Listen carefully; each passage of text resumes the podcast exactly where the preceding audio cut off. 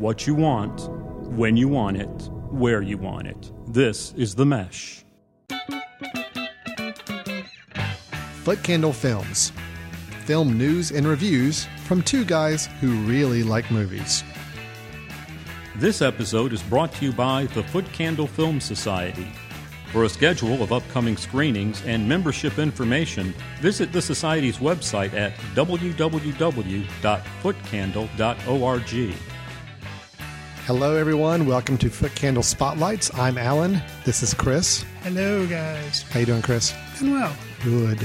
I should have in- introduced this with my Alfred Hitchcock uh, Oh. voice impersonation, my good evening. That's about the only impersonation I can even remotely do, and that's really not that good either. So, but we are doing it for a reason because we are doing a little bit of a flashback spotlight review today of Alfred Hitchcock's classic film Psycho. Before we do that, though, uh, quick shout out thank you to our, our sponsor for Footcandle Films, Main Cellar City Club, located in downtown Hickory, a great event and concert venue. Uh, they've had some great bands in the past. They will continue to have some great bands coming up. It's a wonderful place to just go and see a really good band. It's not too big, not too small, just the right size for a good band performance. We've been there interviewing a few of the bands that have come there. Uh, we've got some other great bands coming up. Little River Band's going to be performing at the Main Cellar City Club, downtown Hickory, in February. That should be a lot of fun. It's also just a great place for weddings, reunions, other events as well. Check it out online at maincellarcityclub.com. That is all one word, maincellarcityclub.com. Thank you so much for your support. Look them up online, give them a Facebook like, all that good stuff, and uh, check out what they have to offer in the future. So, with that, Chris, let's move on to our review, kind of a flashback review, as we are going to take the time machine back and review the 1960 classic horror film Psycho. Here we have a quiet little motel, when in fact it has now become known as the scene of the crime. You have a vacancy? Oh, we have 12 vacancies. You know, this is the first place that looks like it's hiding from the world. I think that we're all in our private traps, clamped in them. The year's 1960. Yes. You and I are two hip young individuals who just went down to the movie theater to go check out the latest Alfred Hitchcock film. Awesome. But we got there on time so that we got to see the whole movie. That's right, because there were all the things that Alfred Hitchcock had the whole promotion saying that he would not let people come in late to the theater so they wouldn't get any surprises ruined. We probably paid what, 25, 50 cents for the film, something like that to go see. You know, That's we're going awesome. in. We've we we're Alfred Hitchcock fans in that we like his suspense and thriller films that he's been putting out there. But then we go in to see Psycho, which is a little different than what his traditional films have been like, and was also revered very, very differently by the general public at that time as well. So you and I, we've just seen it for the first time. We walk out of the hmm. theater. What do you say to me when I turn and look at you and say, "Well, what do you think?" I think I would have said, Whoa, man, that was dark and also very violent. That's what I would have said back in, Back in 1960. That's true. We got to go and put that in the frame of reference. 1960. Yep, it was considered pretty violent. But I think would have, I think I would have liked it. Okay.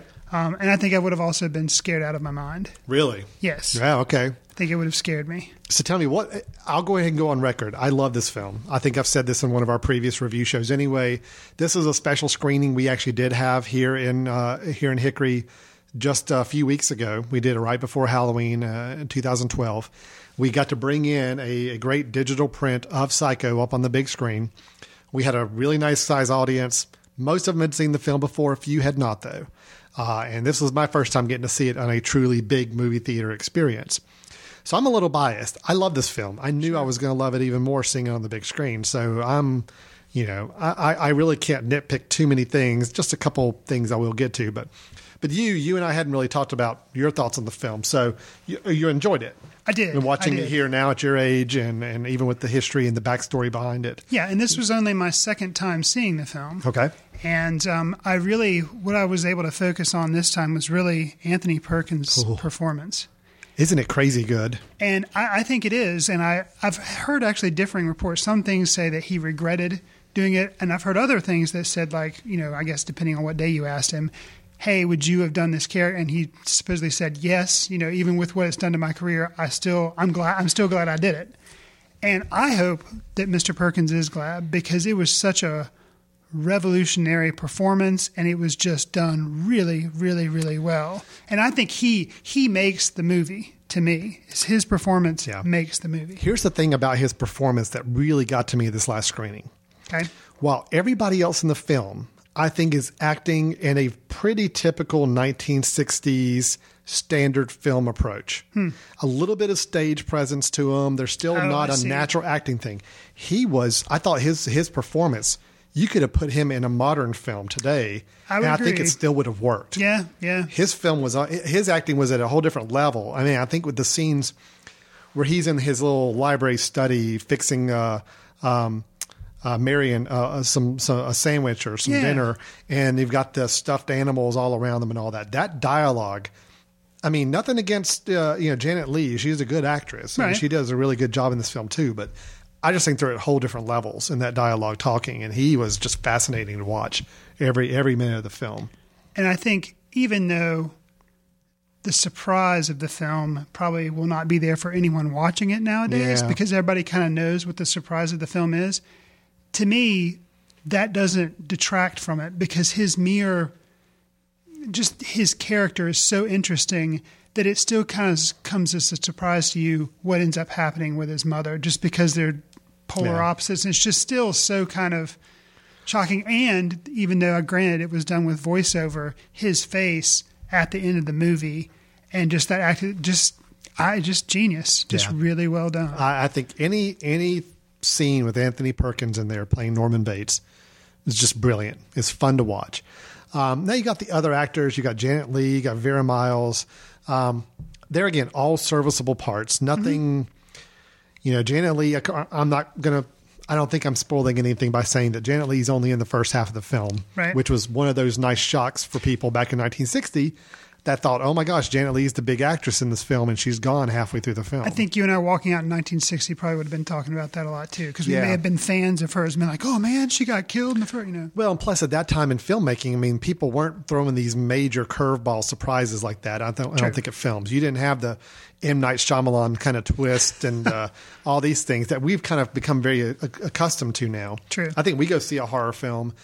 If the main character died in the first 30, 40 minutes, we'd think it was interesting, but we wouldn't just be shocked and just could not believe it. You know. Right. Now, back then, 40, 50 years ago, I think that was a, a really big shock for people. True. Um, so, you know, the rest of the performances are fine. Uh, it's just there again, when you compare them to Anthony Perkins, they just really, really pale in comparison, I think. Now, this film, you know, supposedly had a lot of drama, backstory during the making of it. They're actually making a film called Hitchcock that's coming out in the next couple months Gotcha. about the making of this film. There was a lot of uh, a lot of studios were nervous about it. They were worried because it was a little too violent, a little too dark. Um, do you think he went too far at times? Do you think he kept it right in control? How do you feel about the overall tone of the film? Well, it's it's kind of hard to judge now because you know I was raised when standards were so different. Um, but trying to look at it and see, do I think it's as bad as everyone reacted back then? No, I think if you actually look at the film, it's as tame as it could be and tell the story. Um, you know, the shower scene, you don't see a knife penetrate someone's flesh. You don't Yeah. see it hitting home. It's just what goes on, it, which shows the mark of Alfred Hitchcock being such a good filmmaker. Yeah. You feel like you saw it. You Yes. feel like you saw her got cut to pieces, but you didn't. You supposedly, uh, on that note, I just think it's hilarious all the stuff I've read about this film. Supposedly, audiences were coming out of this movie, a yes, swearing that they saw a knife going into skin uh, on that scene. Two, they could have swore they saw red blood. Uh, circling the drain, which Funny. is a black and white film. It was So all there's no chocolate syrup. There was no red red blood in there. No no true red blood. But people swore they see saw it. And that to me, you're right. It's the mood and the environment that was created. When you see that shower scene for the first time, it is just an assault on your senses. Yeah. That when you walk, when you kind of come down from it, you know, sometimes you don't quite know exactly what you saw or didn't see in there. Um, now, me, I've seen the film probably a dozen times now, so I know those shots pretty well. I've actually tried to recreate them for a student film, which hopefully will never get seen by We anybody can't post a link. outside or- of my family. um, and even like the scene of the person who does come into the shower Yes. to commit the assault. You know, they did a little trickery with that shot too. This a very quick shot of that person's silhouetted face, but obviously they they did not use who it really needed to be, actor actress wise, to keep the surprise from the viewer. So it's a lot of interesting things happen with this film. A lot of really interesting things. and I, I I'm glad that it has the status that it has as being like one of his best films, and it's on like the it's on it's in the Library of Congress, and it's gotten all these awards, and I think it I think it deserves all of them. Well, a couple things other that stand out besides Anthony Perkins' performance to me. There were some great, great shots, uh, just some, uh, from a cinematography standpoint.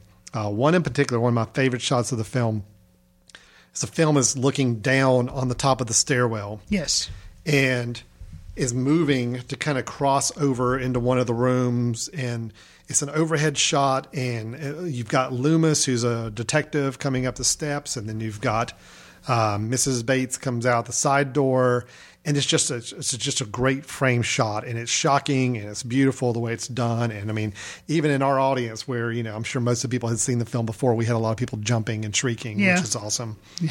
um, just some great camera moves. There's some great tricks, uh, cinematography tricks done that are very slight and simple.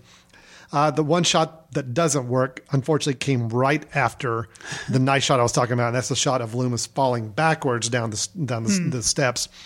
It's just extremely dated. Um, Yeah.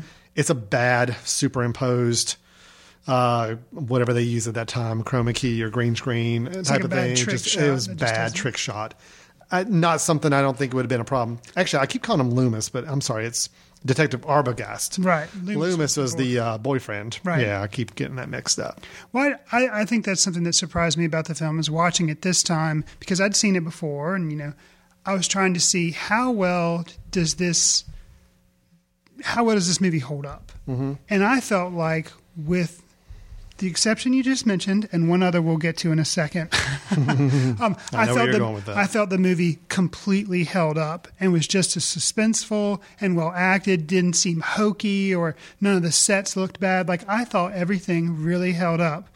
If I had to say my major, and even the shot on the stairs, like I can forgive that because I Yeah, it, was, so it was a, it was dated by its time. It Right. wasn't by. I mean, obviously, the intent was a very creative shot. It right. just it just doesn't just something hold that, up. and now we could do that with no problem. It's Yeah. just that they did the best they could, but it didn't ruin the film. The one thing Yep. that totally took the film off the rails for me, and I had forgotten this, did not remember at all because I saw this movie probably when I was maybe sixteen. You're So talking it had about the been a- psychiatrist diagnosis, right? Yes. Yeah. The it was ending. so bad. I was I was in disbelief. I'm like, wow, is this like a forgotten scene that they've added back in? And Yeah. like, man, just for what we're talking about, the very end of the film, everybody's kind of sitting in a room at the police station, and someone has just gone in and interrogated Mrs. Bates and comes out and basically gives a five, six, seven minute lecture on what has happened in the film and why the characters are the way they are. And it's very just over the top. The guy's theatrical about it. And the fact that there's very little emotion from the other people in the room, even though some of their friends and relatives had just been murdered. Um, Yeah. yeah, it was just the whole scene doesn't work. So many people have a lot of problem with that last five ten minutes there. Now, granted, right after that comes that beautiful shot of Norman Bates with the superimposed face and all. Yes. that's beautiful. That's excellent. And then you've got the shot of the car being pulled out of the, the, the lake or pond, which is another great, beautiful closing shot. So at least it gives you a couple great shots to redeem itself, and that's you're not left with that psychiatrist analysis as the very last shot you see. And I, So, I wonder, and not having been around at the time, I would say I wonder if it was forced on Hitchcock to have something like that in there to talk about mental illness. But I think, and you'll correct me in the movie, Hitchcock will correct me on this, he was so outside the system on this movie that he was kind of making what he wanted to make. Yeah. So it is, and, you know, I would normally I would say like, oh, it was the studio system. It was the, you know, it wasn't his fault. But I was like, well, no, I guess I do have to look at Hitchcock for this. Well, now there again, this film also hit on a lot of things that were probably more taboo to talk about back in 1960. Hmm. Uh, mental illnesses, you know, I- we didn't have quite the openness to talk about like we do now. Cross dressing, Uh, which is a aspect of the film to some degree. Um, those are some things maybe Hitchcock felt like, you know what, I've probably just shocked a lot of people with what just happened. I, kind of to- need to explain it a little bit. I think it was still poorly handled, but then maybe that's where he was coming from with it. Maybe it was more that these are subject matter and themes that are not easily talked about 50 years ago. And in the beginning of the film, there's also some like sexual harassment kind of going on and yeah, stuff going yeah. I mean, it was a pretty daring film for 1960. I mean, it covered a lot of areas that I don't think everybody's quite as comfortable with. Hmm. But um, maybe that's why he tacked on this very tepid ending. I don't know. It's uh, that is a groaner, and Yeah. actually, even watching it in the screening, I could almost hear some groans by the end of that scene. It's like, wow, did we really just sit through? Three or four minutes of somebody explaining to us what happened in the film because that seemed really redundant Yeah. and unnecessary. I agree with you. That is my one weakness of the film. I just I don't like that part at all. Uh, otherwise, I think it's a beautiful film. Love it. Love Yeah. every minute of it. So glad to hear you were a fan too. So that's Definitely. You know, Chris and I don't talk after we see a film together until we get in front of the mics here and get to swap our notes. So I'm always a little curious where he's going with these things, and uh, glad to hear we're on the same page with this one. Okay, well, Psycho, it's not in theaters right now. No. Um, it's DVD, uh, Apple iTunes, a lot of places you can get to it right now. I do recommend check it out if you've never seen it. It is worth seeing. It does not have to be just a Halloween movie. See it any time of the year. And I would actually challenge you as well if you saw it a long time ago and you have some of those memories of, oh man, that thing was so violent, so scary. I encourage you to watch it again just to see, you know, as a thing like, oh, that's interesting. It's actually not as bad as I thought it was. I you might be able to enjoy it a little more. you Yeah, know? I don't know. Interesting. I- yeah, it's a, it's just a great film, a great film to study too for anybody interested in some filmmaking techniques. It's got a great, uh, great play by play stuff on a few of the scenes. So very very nice. And of course, the film Hitchcock is coming out very soon too. So timing wise, if you're planning on going to see that film starring um, Helen Mirren and Anthony Hopkins as Hitchcock and Right. Helen Mirren as his wife. And I think you got Scarlett Johansson playing the Janet Leigh character. Yes, it is think so. about the making of the film Psycho. So, you know, if you're going to see that film, Hitchcock, you need to go see Psycho first if you haven't seen it. Check it out and know what they're talking about. You'll probably enjoy this new film a lot more. So, um, with that, go check it out. This has been Footcandle Spotlights. Um, and, you know, be- stay tuned for either future spotlights we've got, or, of course, the big show will be coming up once a month. Do go back, check out our archive of past episodes on themesh.tv. You can go all the way back to the beginning. What was the first uh, podcast recording review that we did, Chris? Maybe win win. You're right. It was the film Win Win. I guess maybe a couple years ago, year and a half ago, somewhere in that neighborhood. Uh, we did that on episode number one. Since then, we've done quite a few, at least uh, 16, 18, I believe, episodes at this point. So going back, listen to any of those you want to. Give us some feedback. Let us know what you liked, you didn't like. Uh, you can reach us at info at themesh.tv. That's T H E M E S H dot TV. Uh, you can go to our websites. You can either go look for us on themesh.tv and look for Footcandle Films, or you can go to our Film Society website, footcandle.org. Either place, you can go and listen to some other episodes and just check out what we're doing in the world of film these days. Again, special thanks to Main Cellar City Club in downtown Hickory, a wonderful event and concert venue. Uh, thank you for your support. We appreciate having them on board these last several months and just encourage you to check them out online at maincellarcityclub.com. And with that, we will tune out for Footcandle Spotlight. We'll see you next time at the movies. Take care.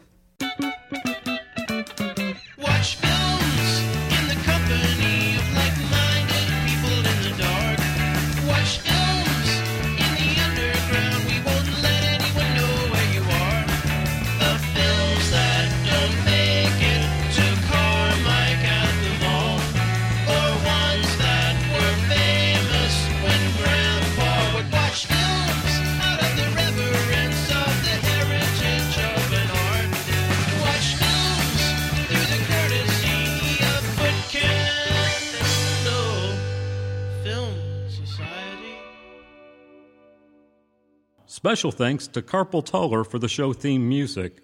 For more about Carpal Tuller, visit www.carpaltuller.com. You've been listening to The Mesh, an online media network of shows and programs ranging from business to arts, sports to entertainment, music to community. All programs are available on the website as well as through iTunes and YouTube. Check us out online at themesh.tv. Discover other network shows and give us feedback on what you just heard.